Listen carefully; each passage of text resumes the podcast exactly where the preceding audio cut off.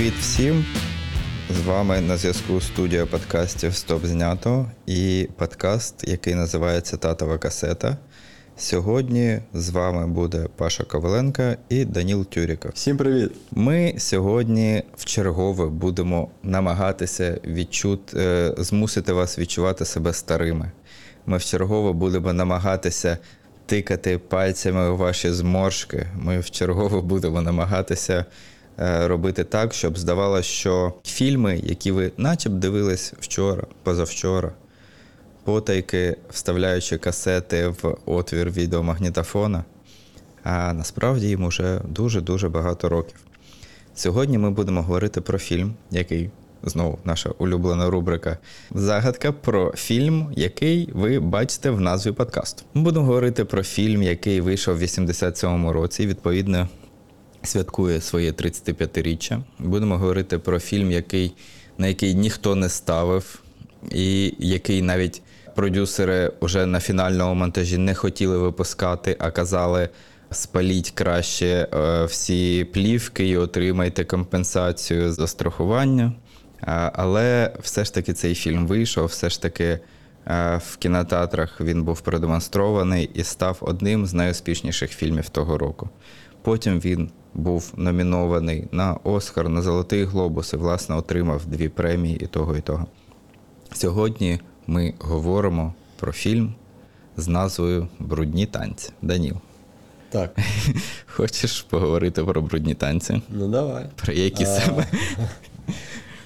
Так, ну по-перше, дійсно, от я коли подивився, скільки він зібрав в прокаті, при якому бюджеті, бюджет 6 мільйонів зібрав 213, в 35 разів більше. Просто уяви, як, як би сиділи люди, якби вони знали, що вони хотіли не випустити цей фільм. Да, да, да. виривало собі волосся. Да. Але фільм насправді мені більш ніж сподобався, враховуючи те, що я, в принципі, не фанат таких от, ну, не зовсім мюзиклів, але таких танцювально-співальних фільмів. Мабуть, окрім Ла Ленду і от брудні танці, мені жоден не, не сподобався. Мама мія м, дуже суперечлива була штука, хоча там є Меріл Стріп. Фільм я до цього взагалі не бачив. Е, Мені його ніколи ні, ні, ніхто ніколи не показував. Я знав, що є такий персонаж, як Патрік Суейзі, так, який ще грав от в призраку. Дуже відома його сцена особливо. Він взагалі, мабуть, відомий актор тим, що він знімався в фільмах, в яких є такі сцени, якісь культові. Мелодраматичні. Да, якісь, да. да. Що в брудних танцях, що призраком. І фільм мені дуже сподобався, тому що в тому плані, що знаєш, є фільм, який ти дивишся, і в принципі, якщо там не звертати увагу на якісь маленькі технічні, можливо, деталі, або там антураж, тобто там машини, там е, одяг і таке інше, ти можеш сказати, що вони. Поза часом. Тобто, в принципі, це історії про людей, вони завжди актуальні, і неважливо, коли вони були зняті. А є от фільми, як е, Брудні танці, які як така, така собі, не знаю, капсула часу, які от фільми суто про епоху. Фільми от свого часу, які якби вийшли зараз. Ну, ще так, зараз є якась волна знову пополя, хвиля популярності е, 80-х, так, але все одно, от мені це дуже сподобалось, що вони робили ставку саме на те, і, і вона спрацювала, щоб зачепити от все, що було в 80-х. Там і супер саундтрек, насправді. Я останній, мабуть, такі саундтреки тільки у Тарантіно чув е, підборки.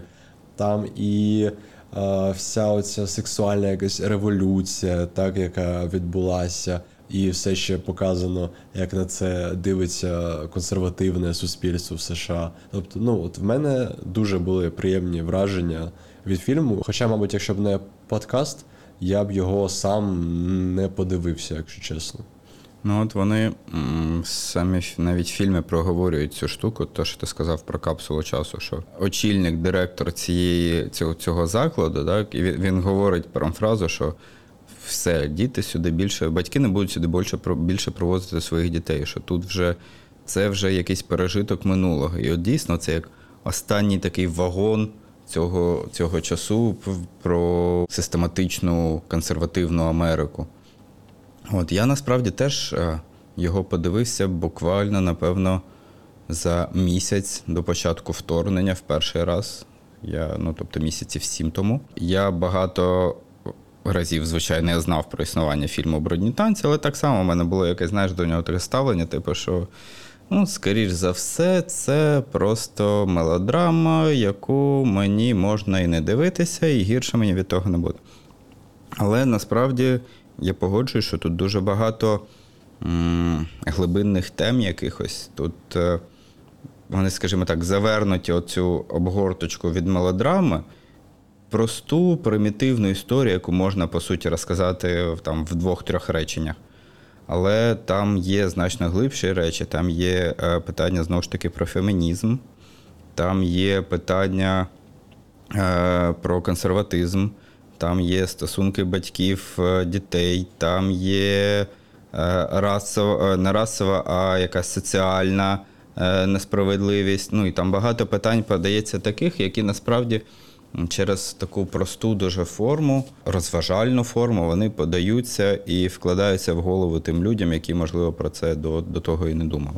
Так, і от насправді що цікаво, тому що ну не знаю, як тобі здається, але от цей фільм зараз нам він здається символом того часу. Угу. Але от є враження, що коли його створювали, він ну взагалі не було в них е, такого вони, такого не очікували від цього фільму, тому що принципі, отакий можна сказати, жанр, е, піджанр, можливо, фільмів. Це можна порівняти, не знаю, з Бріоліном, мабуть, да, Траволти, який був в 78-му році, тобто вже пройшло 9 років е, з моменту виходу Бріоліну. І, власне кажучи, що кар'єра Траволти, що такі фільми вони не знаходились на своєму піку. Угу. Я думаю, так, да, дійсно. І дуже цікаво, що це, крім того, що він в прокаті показав результат, це фільм, який досі вважається найкращим фільмом домашнього перегляду. Тобто у нього там якась цифра, я вже не згадаю точно. Що колись, коли були популярні касети, власне, і коли були компанії, там, типу Blockbuster і інші, які їх давали в прокати, продавали, то це був е, найкасовіший фільм з точки зору от якраз продажів домашніх носіїв, касет на той момент. Ну, я думаю, не до DVD-дисків воно вже не дожило в такому прям обсязі, але от касети продавали дуже-дуже знатно. От, і тому, тому мені здається, що це якраз дуже, знаєш, така камерна історія, яку. Напевно, приємно вдома передивитися в під пледиком з чашкою какао під мишкою у, улюбленої людини, там з кішкою десь в ногах, і от відчути таку атмосферу, от такого щось позачасового. Да? От коли ми подивилися, ми розуміємо, коли це було, але воно виглядає от зараз так, як все одно щось тепле, приємне, що ти, не будучи навіть там, згадуєш все одно з приємністю якоюсь. Так, я згоден, що ну, атмосфера дійсно фільму така неймовірно лампова, не знаю, якась приємна через те, що ти, не дивлячись навіть на те, що ти бачиш, що вони іноді от трошки ламають ці сюжетні лінії і персонажів, щоб просто скористатися а, цими відомими якось голівудськими кліше, коли от навіть оці бабусі, які в кінці танцюють, да, ну це ж класика, коли є персонаж, який до останнього був злий або не мав асоціюватись, і в кінці навіть він починає веселитись. Але воно настільки, от е, може ще й трошки і ностальгічне, що вона в тебе просто ну от не може не викликати посмішки. А стосовно касет, от мені здається, можливо, там ще було фактором те, що ну все одно на свій час, те, те, що показувалось в фільмі, да, про консервативну частину, воно в принципі так і залишилось. І можливо, можливо, в мене теорія, що деяким людям було трошки соромно піти в кіно на таку штуку, особливо якщо це люди вже більш похилого віку. Але от десь знаєш, під покровом ночі зайти в магазин і купити касету, принести до себе додому, подивитись. Мені здається, що на, на той час можливо, да? хоча там, по суті, нічого немає. Там, е, там є відверті танці, але ну, вони візуально красиві. Тобто це не, е, не якась там пошлость, це не, не щось таке, що м, має мати якийсь високий рейтинг е, віковий, мається на увазі. А, так, я не знаю через що. Ну, через назву. От назва там же ж коли і, і приймали взагалі назву. Це ж е, е, Леонора Брестін, е, Беркстін, яка власне була авторкою сценарію, яка вклала туди свою історію, яку вона колись пережила, і от вона такого. Е, Таку свою рефлексію зробила відносно свого дитинства і того, як вона от в подібному якомусь санаторії чи як його закладі обізвати. І вона не стояла на тому, щоб вона залишилась назвою брудні танці, тому що ну, саме вже по собі словосполучення брудні танці, воно звучить трошки якось е, еротично, напевно, да? що щось там має відбути, що це не просто та це не полька. Це, це, це якісь такі танці, які, е, ну, можливо, да, як ти кажеш, що можна дивитись тільки е, вдома, поки ніхто не бачить. Ні, ну, ну да, для нас зараз, мабуть, там нічого, в принципі, немає. Але ну, розуміючи, що на той час, мені здається, коли ти ще дивився, в тебе там сексуальна напруга в кімнаті, вона сягала максимум. І дійсно цікаво, що от назва брудні танці, хоча по факту нам там показують, що це більш оці танці, вони більш е, знаменують таку, не знаю, чуттєвість, якусь, е, якусь, можливо, реалізацію себе. Тобто, от якесь місце, де просто вони можуть бути собою, де вони можуть любити і так далі. Оце брудні танці, це ніби от назва з перспективи якраз б- батьків е, головної героїні, так? Е, з, з перспективи оцих дорослих людей, як- ну це знову ж таки досить класична проблема, так, коли в них і в них у всіх були важкі історії життя, коли і вони всі от втікали і знайшли себе от в цих танцях, які для них це найкраще в житті, а для інших людей оточуючих це щось таке брудне, захабне. Да, да. Ну, дійсно, от це те, що про що я казав, що це різні соціальні верстви. Тобто, коли е, ті люди, які там знаходяться на відпочинку, це такі привілегійовані білошкірі люди, які мають якісь власні бізнеси чи якусь власну практику, да, от як лікарську, як у геро... е, батька головної героїні. А, а люди, які знаходяться там, це от такі. Люди, яким доводяться, доводиться заробляти, яким доводиться вислуховувати все, що їм говорять, яким доводиться танцювати з, е, там, з бабушками різними, якими б їм не хотілося танцювати. Але це якраз е, така певна соціальна дистанція, вона показує, що от е, дійсно для тих це танці брудні, тому вони, власне, десь там заховані і. Вони не хочуть пускати цю бейбі да, на початку туди, коли вона їм ковуни приносить там, і, і так далі. Тобто, а, а це мені здається одна з найбільш таких чуттєвих сцен якраз фільму, коли вона вперше бачить взагалі ці танці. Тому що ми до того нам заявили, що Патрік Свейзі крутий танцор, що він вміє робити все, що завгодно. Але одна справа, як він танцює серед е, бабусяк, е, десь там на відкритому якомусь майданчику, а інша справа, що з ним відбувається там. Тобто я людина, ну я себе називаю вестибулярним дауном. Я не вмію танцювати, я не розумію. Я я дивлюсь на них. Для мене це якась магія. Я не розумію, як вони от це рухаються в голові, все. Напевно, якби я, я зміг би, напевно, вивчити танці звідти, але я просто уявляю, що якщо хтось буде знімати мене в час, е, під час того, як я буду танцювати, і покаже моє обличчя, яке буде, знаєш, як той серіалі Шерлок, де він прораховує 20, 20 різних якихось можливих е, комбінацій майбутнього. Так і в мене, напевно, таке саме в той момент було би. Тобто для мене це взагалі якась магія. Танці, як люди танцюють, як вони вміють рухатись і так далі. І от мене це заворожує реально. Тобто я теж не, не дуже люблю мюзикли, де, знаєш, е, все було спокійно, всі тут один з одним розмовляли, тут і всі почали співати і танцювати. Я такий, ну для чого? Ну, нормально ж все було, ви ж говорили там, як люди, що, що з вами відбулося. А тут воно все дуже гармонійно. Е, Воно. Та я, я думаю, там танці займають, напевно, відсотків 15 максимум фільму. Да? Тобто це не ключове. Просто через їх призму там дуже багато чого показано. І от е, мене, мене це дуже чіпляє. Для мене це, це дуже чуттєвий момент. Мені цікаво, як цього досягли е, при тому невеликому бюджеті, при тих, скажімо, акторах, які в них були. Ну, тобто, Свейзі вже був зіркою. Да, зрозуміло, що там під нього взагалі майже писався цей сценарій. А, але ось е, героїня, е, яка зігра, яку зіграла Бейбі, актриса, яку зіграла Бейбі, яка зіграла Бейбі, А от, власне, мені здається, що їй трошки важче бути якоюсь такою суперпрофесійною танцоркою, танцюристкою. Але це все одно заворожує. Це дуже заворожує. І от мені подобається, що через призму цього вони показують багато-багато різних проблем через танці, по суті. Так.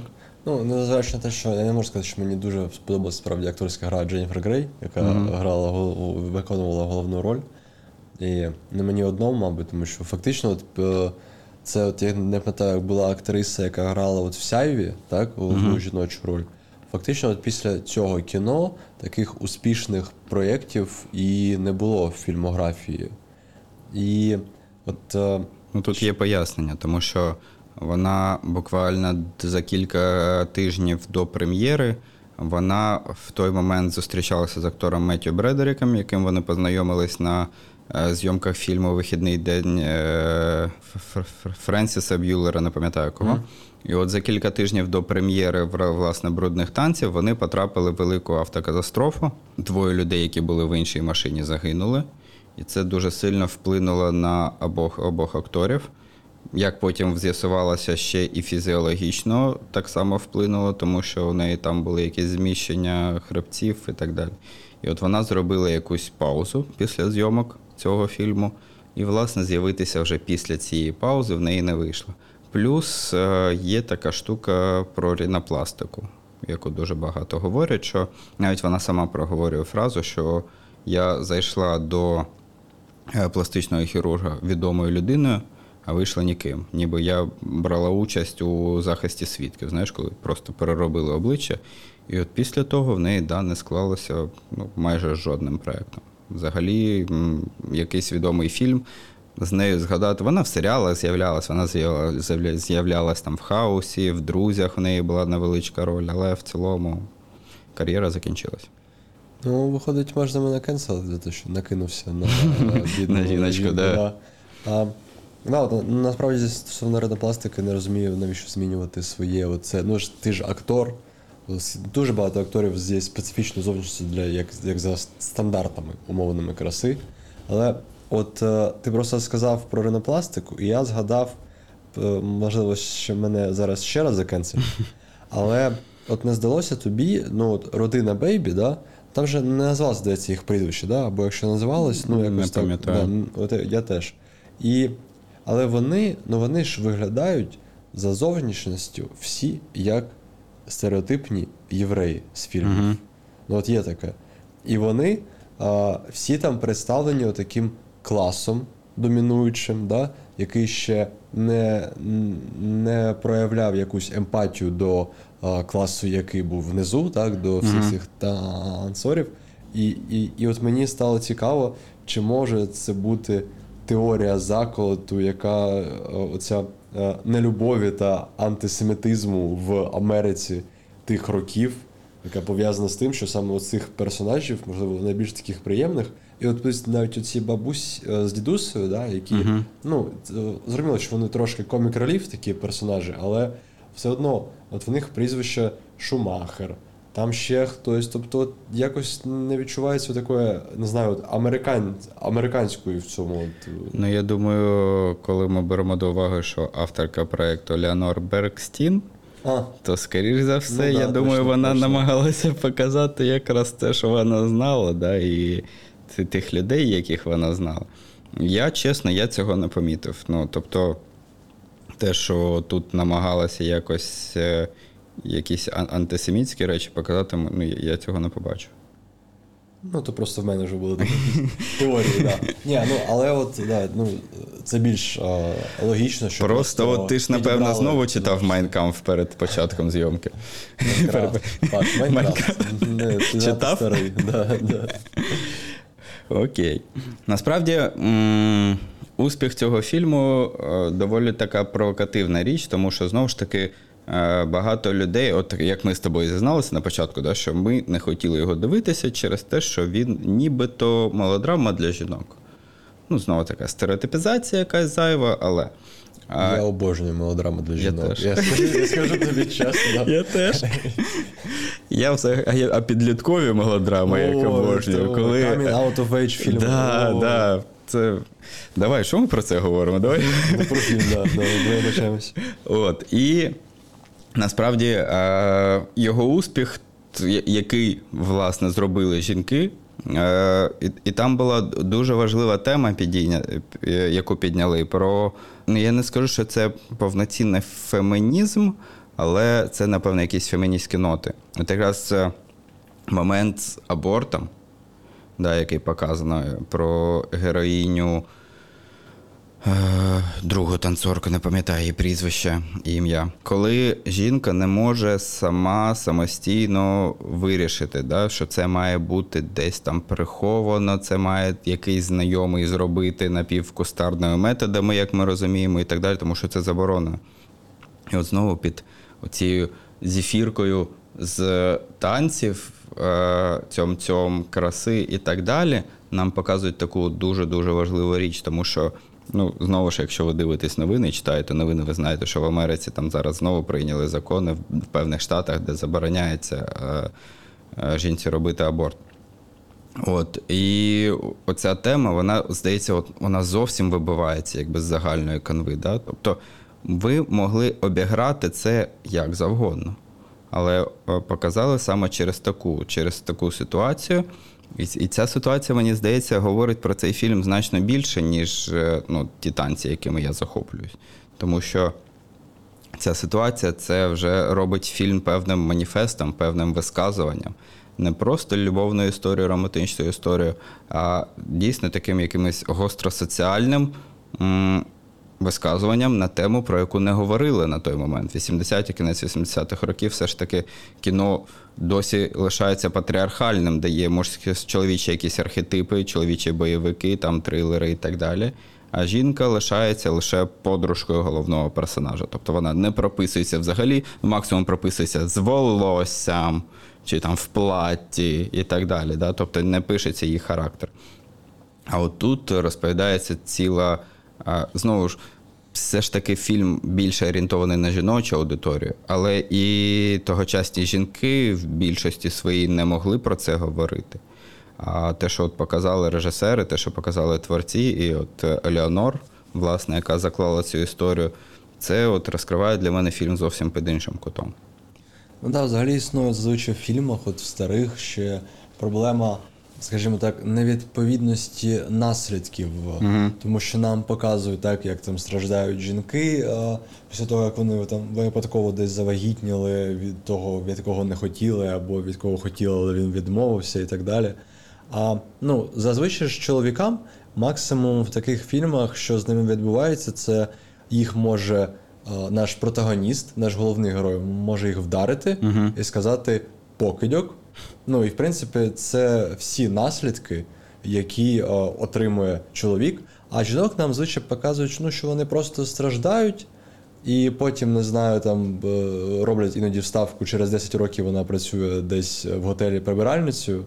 А отут, да, що просто таку показали не зовсім комфортну, так, можливо, того часу і тему, і сцену, да, особливо з абортами, я повністю згоджуюсь, що показує, можливо, не розкриває так, не дає якісь нові наслідки для чоловіків, але показує, щоб е, чоловіки, щоб хлопці вони усвідомлювали, яка це взагалі е, тяжка ноша, які можуть бути важкі рішення в житті от, е, дівчини. Але по суті, от нам не показали якого, знаєш, е, вирішення цієї ситуації для чоловіка, який це зробив. Тобто, ну, він не, йому не дає гроші батько в кінці, да, і він не вступає, нібито не вступає кудись в вуз чи кудись. Це, це весь наслідок для того, після того, що, що він зробив, що він сказав, і все. Ну, тобто, якоїсь, якогось суду, якогось вирішення цього питання немає. Да? Тобто, тут, тут показали суто жіночий погляд, не показавши, що ну, за... це не тільки проблема жінки. Та, це, це, тіло жінки, звичайно, це, це її якби вирішення цієї ситуації, але проблема з'являється не через одну жінку. Проблема з'являється через чоловіка в тому числі. А про це нам не про, ну, проговорюють, але якби не показують, що він винний. Тобто просто показали, що він втратив е, прихильність батька. Так, ну можливо, ми трошки забагато вимагаємо від цього фільму, тому Да, що да, погоджуюсь. мені здається, що насправді, от, ну там у нас історія двох людей, так? Тобто Патріка Свейзі і його і, і Бейбі, так? Е, і просто всі інші вони там є, щоб е, розкрити якось саме цих персонажів. Тобто, що вона е, переборола себе, так? Вона прийшла до батька, просила допомоги, що він потім, як він виявився не таким от. е, е, мачо і поганим хлопцем, да, що він теж чуттєвий, він е, відповідальний, він там допомагає своїм друзям і так далі. Тобто, да, ну, на жаль, чи на щастя, такі персонажі вони здебільшого роблять, щоб просто рухати головних персонажів, які в нас є, тому їх повністю так і не розкривають. Ну, так само, власне, як і сестра Бейбі. От я взагалі не, не розумію її необхідності, крім того, що вона заявляється як новий любовний інтерес цього хлопця. От. А мені дуже сподобався, до речі, батько. Е, персонаж батька, і от та сцена, коли Бейбі з ним розмовляє, коли він сидить на такій бесідочці, веранді, якийсь перед, ще перед, да, да, да, перед е, озером чи перед річечкою.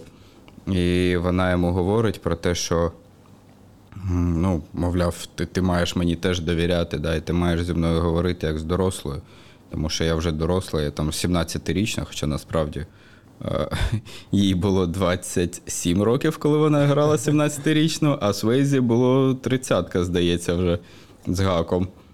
От, і ну, якби ми знову ж таки приймаємо цю умовність, що майже 30-річна жінка у нас грає 17-річну. Окей. Але сцена з батьком була дуже така драматична, і от той момент, коли вона йде вже, і він все вислуховує, він нічого не каже їй ніяких аргументів, він не сперечається і просто плаче, тому що розуміє, що дійсно ну, дитина виростає. І в якийсь момент ти маєш чи довіряти їй, чи не довіряти. А задача будь-яких батьків, напевно, виростити таку дитину, якій ти будеш довіряти. А він, е, виходить, він її виростив, але все одно при тому не, не може їй довіряти, не може просто повірити її словам, коли вона просить там дай мені гроші, але не, не питає для чого. Чи коли от та ситуація з вагітністю, він знову ж таки шукає найгірше виріш... е, найгірше варіант цієї ситуації, продумає для себе, не говорячи при цьому з нею. Да? Він просто вирішує там за столом, каже: сьогодні ми там уїжджаємо з вами, їдемо раніше. І вони йому кажуть, ні, давай не їхати. Ну, добре, давайте не їхати.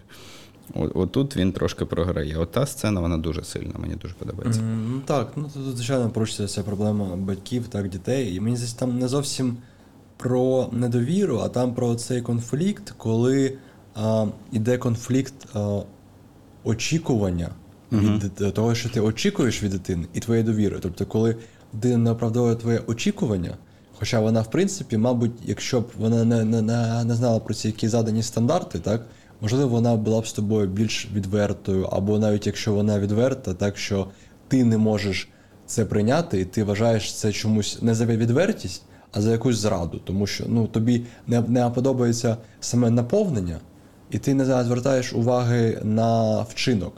А вчинок, то по суті в неї добрий. Тобто вона, ну так, вона приховувала те, що в неї були відносини, але ну будемо реалістами, так хто б сказав. Ну про да, це. да. Тому- Особливо знову ж таки, якщо ми беремо до уваги, коли це відбувалося, і який світ був навкруги них. Ну і звичайно, мабуть, знову вимагаю збагато від цього фільму, але да, хотілося б трошки більше побачити от після цієї їх розмови а, от, лінію доньки і батька. Щоб не просто він став одним з тих персонажів, які в кінці бачать, як вона танцює, він каже: Блін, класно, і починає теж танцювати дуже комедно з мамою. А щоб в них, от е, щоб вони здобули якесь оце порозуміння. Тому що ну ти, ти дивишся, і от єдине, що ти точно знаєш, що вони обидва е, люблять один одного, дуже сильно люблять. І ну, от мені не вистачило якоїсь такої, можливо, трошки більше інтимності між ними саме. Да, там він е, в кінці говорить е, з Джоні, здається, а не з нею. Він каже: так, я помилявся в тобі, вибач, я визнаю свої помилки. А доньці він, здається, просто каже, що ти молодець, і все. Батя, батя. Ну, да, типу, донька, в нас там друга станцювала дуже крінжовий танець, не? тому І заспівала таку ж пісню. Да, да. Крім того, що м, брудні танці поставив певний рекорд і в продажі домашніх носіїв, і в кінотеатрах показав, е, він переріс в певну таку франшизу, тому що брудні танці це два фільми: це е, мюзикл е, на Бродвеї, е, і це серіал.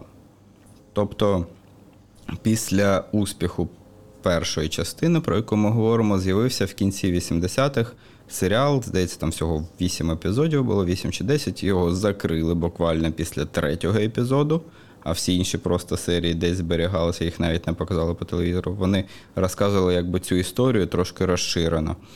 А в 2004 році з'явився е, фільм, який по суті є приквелом, але е, там з'являється Патрік Свейзі, який в 2004 році вже ну, якби не виглядає так, як Патрік Свейзі в 77-му, а це приквел, який розповідає попередню історію. Тобто тут ми собі маємо а, в голові якийсь дуже-дуже особливий таймлайн цієї історії скласти і розуміти, як воно про- відбувалося. Але от приквел він показує повністю ту саму історію, тільки, скажімо так, більш. На якихось е, грубих прикладах, коли е, це все відбувається на Кубі, вона так називається Гаванські ночі. Що він, по суті, є ремейком. Тобто він відтворює ті самі події, просто що е, там головний герой, він ще більше такий якийсь розбашака, він його. Ситуація ще гірша. Да, він не просто бідний, він ще знаходиться в країні, яка стоїть на кордоні революції, як, в якій, власне, ця революція в, в кінці фільму і відбувається. І якимось чином, знову ж таки, в танцювальній школі всіх навчає герой Патріка Свейзі. Причому Патрік Свейзі за роль в оригінальному фільмі отримав 200 тисяч доларів. За роль е, буквально там, здається, до, до 5 хвилин точно. Ну там може хвилини дві, 5 мільйонів доларів. А, ну, власне кажучи, все, одно, на жаль, Патрік Свейзі е, через кілька років після цього помер. От, крім того, е, є мюзикл повноцін, повно, повноцінний, не знаю, як правильно сказати. Тобто мюзикл знятий на основі, зроблений на основі цього, цієї історії. Він з успіхом прокатується в Америці, в Британії, е, в Україні приїздили, показували так само колись там на початку 2000-х років, 2010-х. От. І е, крім того, Дженніфер Грей е, ще дуже сильно е, акцентувала на цьому цій історії під час свого, своєї участі в танцях зірками, які вона власне виграла в Америці. І, і там був фінальний танець, от такий поставлений, якраз як в самому, в самому фільмі. Тобто, це така велика, велика франшиза, яка мала ще, до речі, в 2011 році перезапускати, знімати, але щось там не склалося на рівні підбору акторів, і на тому вже закінчили. Ну і слава Богу. Ну і слава Богу, так. Тому що ну, це дійсно історія одного літа. Угу. І з тебе, в принципі, немає жалю через те, що ти думаєш, що, скоріш за все, якесь спільне майбутнє в персонажів не було його. Ні, звичайно, я думаю. Та й в принципі, вони от коли навіть прощалися, коли, ну, коли його звільнили, він нібито е, їхав собі, то вони от прощалися якось з розумінням. От мені це, до речі, дуже сподобалося, що вони прощалися з розумінням цього. Що ну це б так, була така історія, вони знайшли один одного на якийсь час, в них було щось спільне, дуже таке гарне і не знаю, ем, щире, так? Угу. Але потім вони розуміють, що вони будуть рухатись далі. От мені дуже подобається, що там не було цих страждань, е, трьох тижнів лежання в кімнаті, дивлячись у стелю. От що просто кожна історія, от ніби має в якийсь момент отак закінчитись. Якщо вона закінчується логічно, то не треба і за, нею сумувати. От, до речі, дуже гарно цей фільм вчить тому, що потрібно, мабуть, з таких історій, з таких моментів в своєму житті діставати і запам'ятовувати тільки оці гарні емоції, які були привнесені. Да, якийсь досвід, який ви пережили, треба його потім просто використовувати в житті і розуміти, що він був не дарма. Абсолютно вірно. Цікаво, що та, та романтична картинка, яку ми бачимо, да, це, це все дуже гарно відбувається, але там були величезні скандали під час зйомки, тому що Свейзі не міг е, працювати з Грей. Вони дуже не розумілися. І от навіть ота сцена, коли вона війшла, до речі, в монтаж фільму, коли він проводить е, рукою їй по. е, по, по руці, власне, і на живіт спускається, і вона сміється. Це, типу, кадри спроб були. Просто насправді вона сміялася постійно, його це дуже бісило. Вони змогли зняти один буквально кадр, де вона не сміялася, а всі інші кадри, це показується в фільмі там декілька разів, як він проводить, а вона сміється постійно. Сцену з е, стрибком в воді знімали, до речі, вже в жовтні. І я уявляю, наскільки там було важко головним героям, героїні особливо. Ну там, судячи з, з деяких частин її тіла в Їй мокрих було холодно. в мокрій майці Да. було видно, що їх було дуже холодно. Але я думаю, гірше було, знаєш кому? Е, Хореографу, який під час цього знаходився знизу під Патріком Свейзі, під водою в, в костюмі, тримаючи його за ноги, щоб під час стрибка він не впав. Тобто там насправді от знімалося таким чином. І е, листочки на деревах навіть видно, якщо придивитися, зупинити на тих кадрах, видно, що вони такі вже жовтенькі, на відміну від того, що ну, в основному в основній, в основній канві фільму показується. Тобто, ну там було дуже багато таких е, курйозів, переносів під час цієї зйомки, але напевно.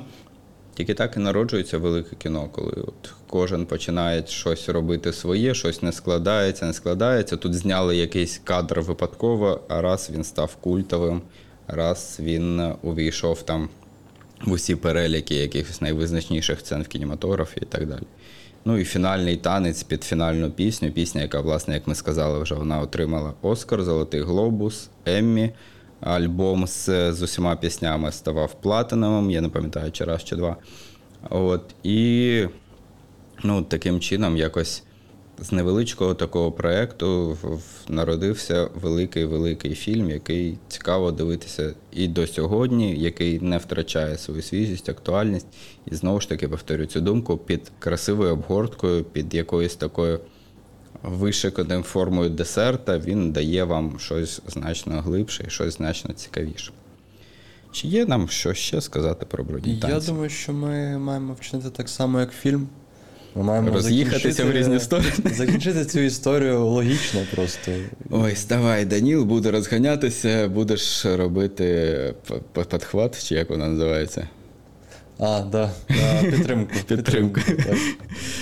Так що, поки ми будемо цим займатися, е, поки у нас тут не настільки холодно, щоб мої соски стовбучили так само, як у персонажки е, Дженніфер Грей, ми будемо закінчувати про брудні танці. Насправді, якщо ви не дивилися цю картину, обов'язково виправтесь, е, обов'язково погляньте, тому що це дійсно кіно варто уваги, це дійсно кіно, яке розповідає потрібні речі, і це кіно для тих, хто вміє любити, хоче любити або хоче відчувати, що таке любов, кохання. Можливо, комусь зараз цього не вистачає за всією за всім побутом, який в житті є. А не забувайте, що кохання це штука, яка от тримається от на таких от моментах, моментиках, маленьких, маленьких якихось історіях, е, побачень, е, романтичних ночей і спільного переглядання за зірками на пляжі і так далі. От як я ось хотів красиво, романтично закінчити, а зараз сам сльозу пущу просто-напросто говорити, поки я А, що мені сказати? Можу сказати, що не забувайте, будь ласка, слухати на всіх платформах, не забувайте ставити лайки, відсилати своїм бабусям, дідусям, які, можливо, однолітки цих фільмів. Не забувайте про нас, будь ласка, тому що ми з Пашою. Я одноліток цього фільму, бабусі дідусі. Я 89-го року. Ну, я не прав, я, я хотів сказати, а, як сказати, які жили в один час е, з цим фільмом, е, да, так би мовити, вже була їх юність. Коротше кажучи, слухайте нас, ми будемо дуже раді. І також ми будемо дуже раді, якщо ви підтримаєте нас е, і наші Збройні Сили на нашому Патреоні. Підписуйтесь, ви отримуєте доступ до чату спеціального для Патреонів, ви отримуєте е, раніше, ніж всі інші слухачі, доступ до наших випусків, наших подкастів, і буде також отримувати новини, про можливо майбутні проекти, чи просто щось дуже цікаво. І дякуємо Радіо на дотик за те, що нам дали чудову студію. І на цьому, скоріш за все, все. Скоріш за все, все. Скоріше за все, все, все, все.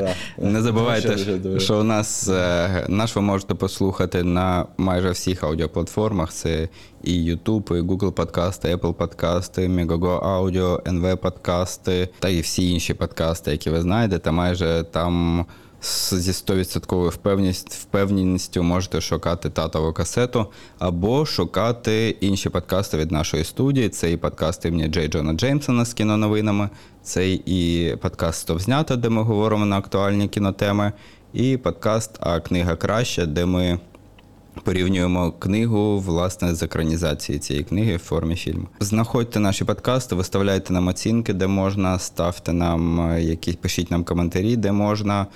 Е, Допомагайте нам якось розвиватися, тому що дійсно важливо відчувати вашу підтримку і розуміти, що це робиться не в порожнечу, а що у нас є свій слухач. Тому е, вдячні вам, що ви дослухали цей епізод до кінця. Вдячні вам за те, що ви е, підтримуєте. Ми впевнені, що наші слухачі підтримують Збройні Сили України, навіть якщо не через наш Patreon, а просто через звичайні донати, через волонтерство і так далі. Все буде добре. Дивіться гарні фільми, слухайте гарні подкасти і. І, І до наступного тижня. і до наступного тижня. Дякую вам. До побачення. До побачення.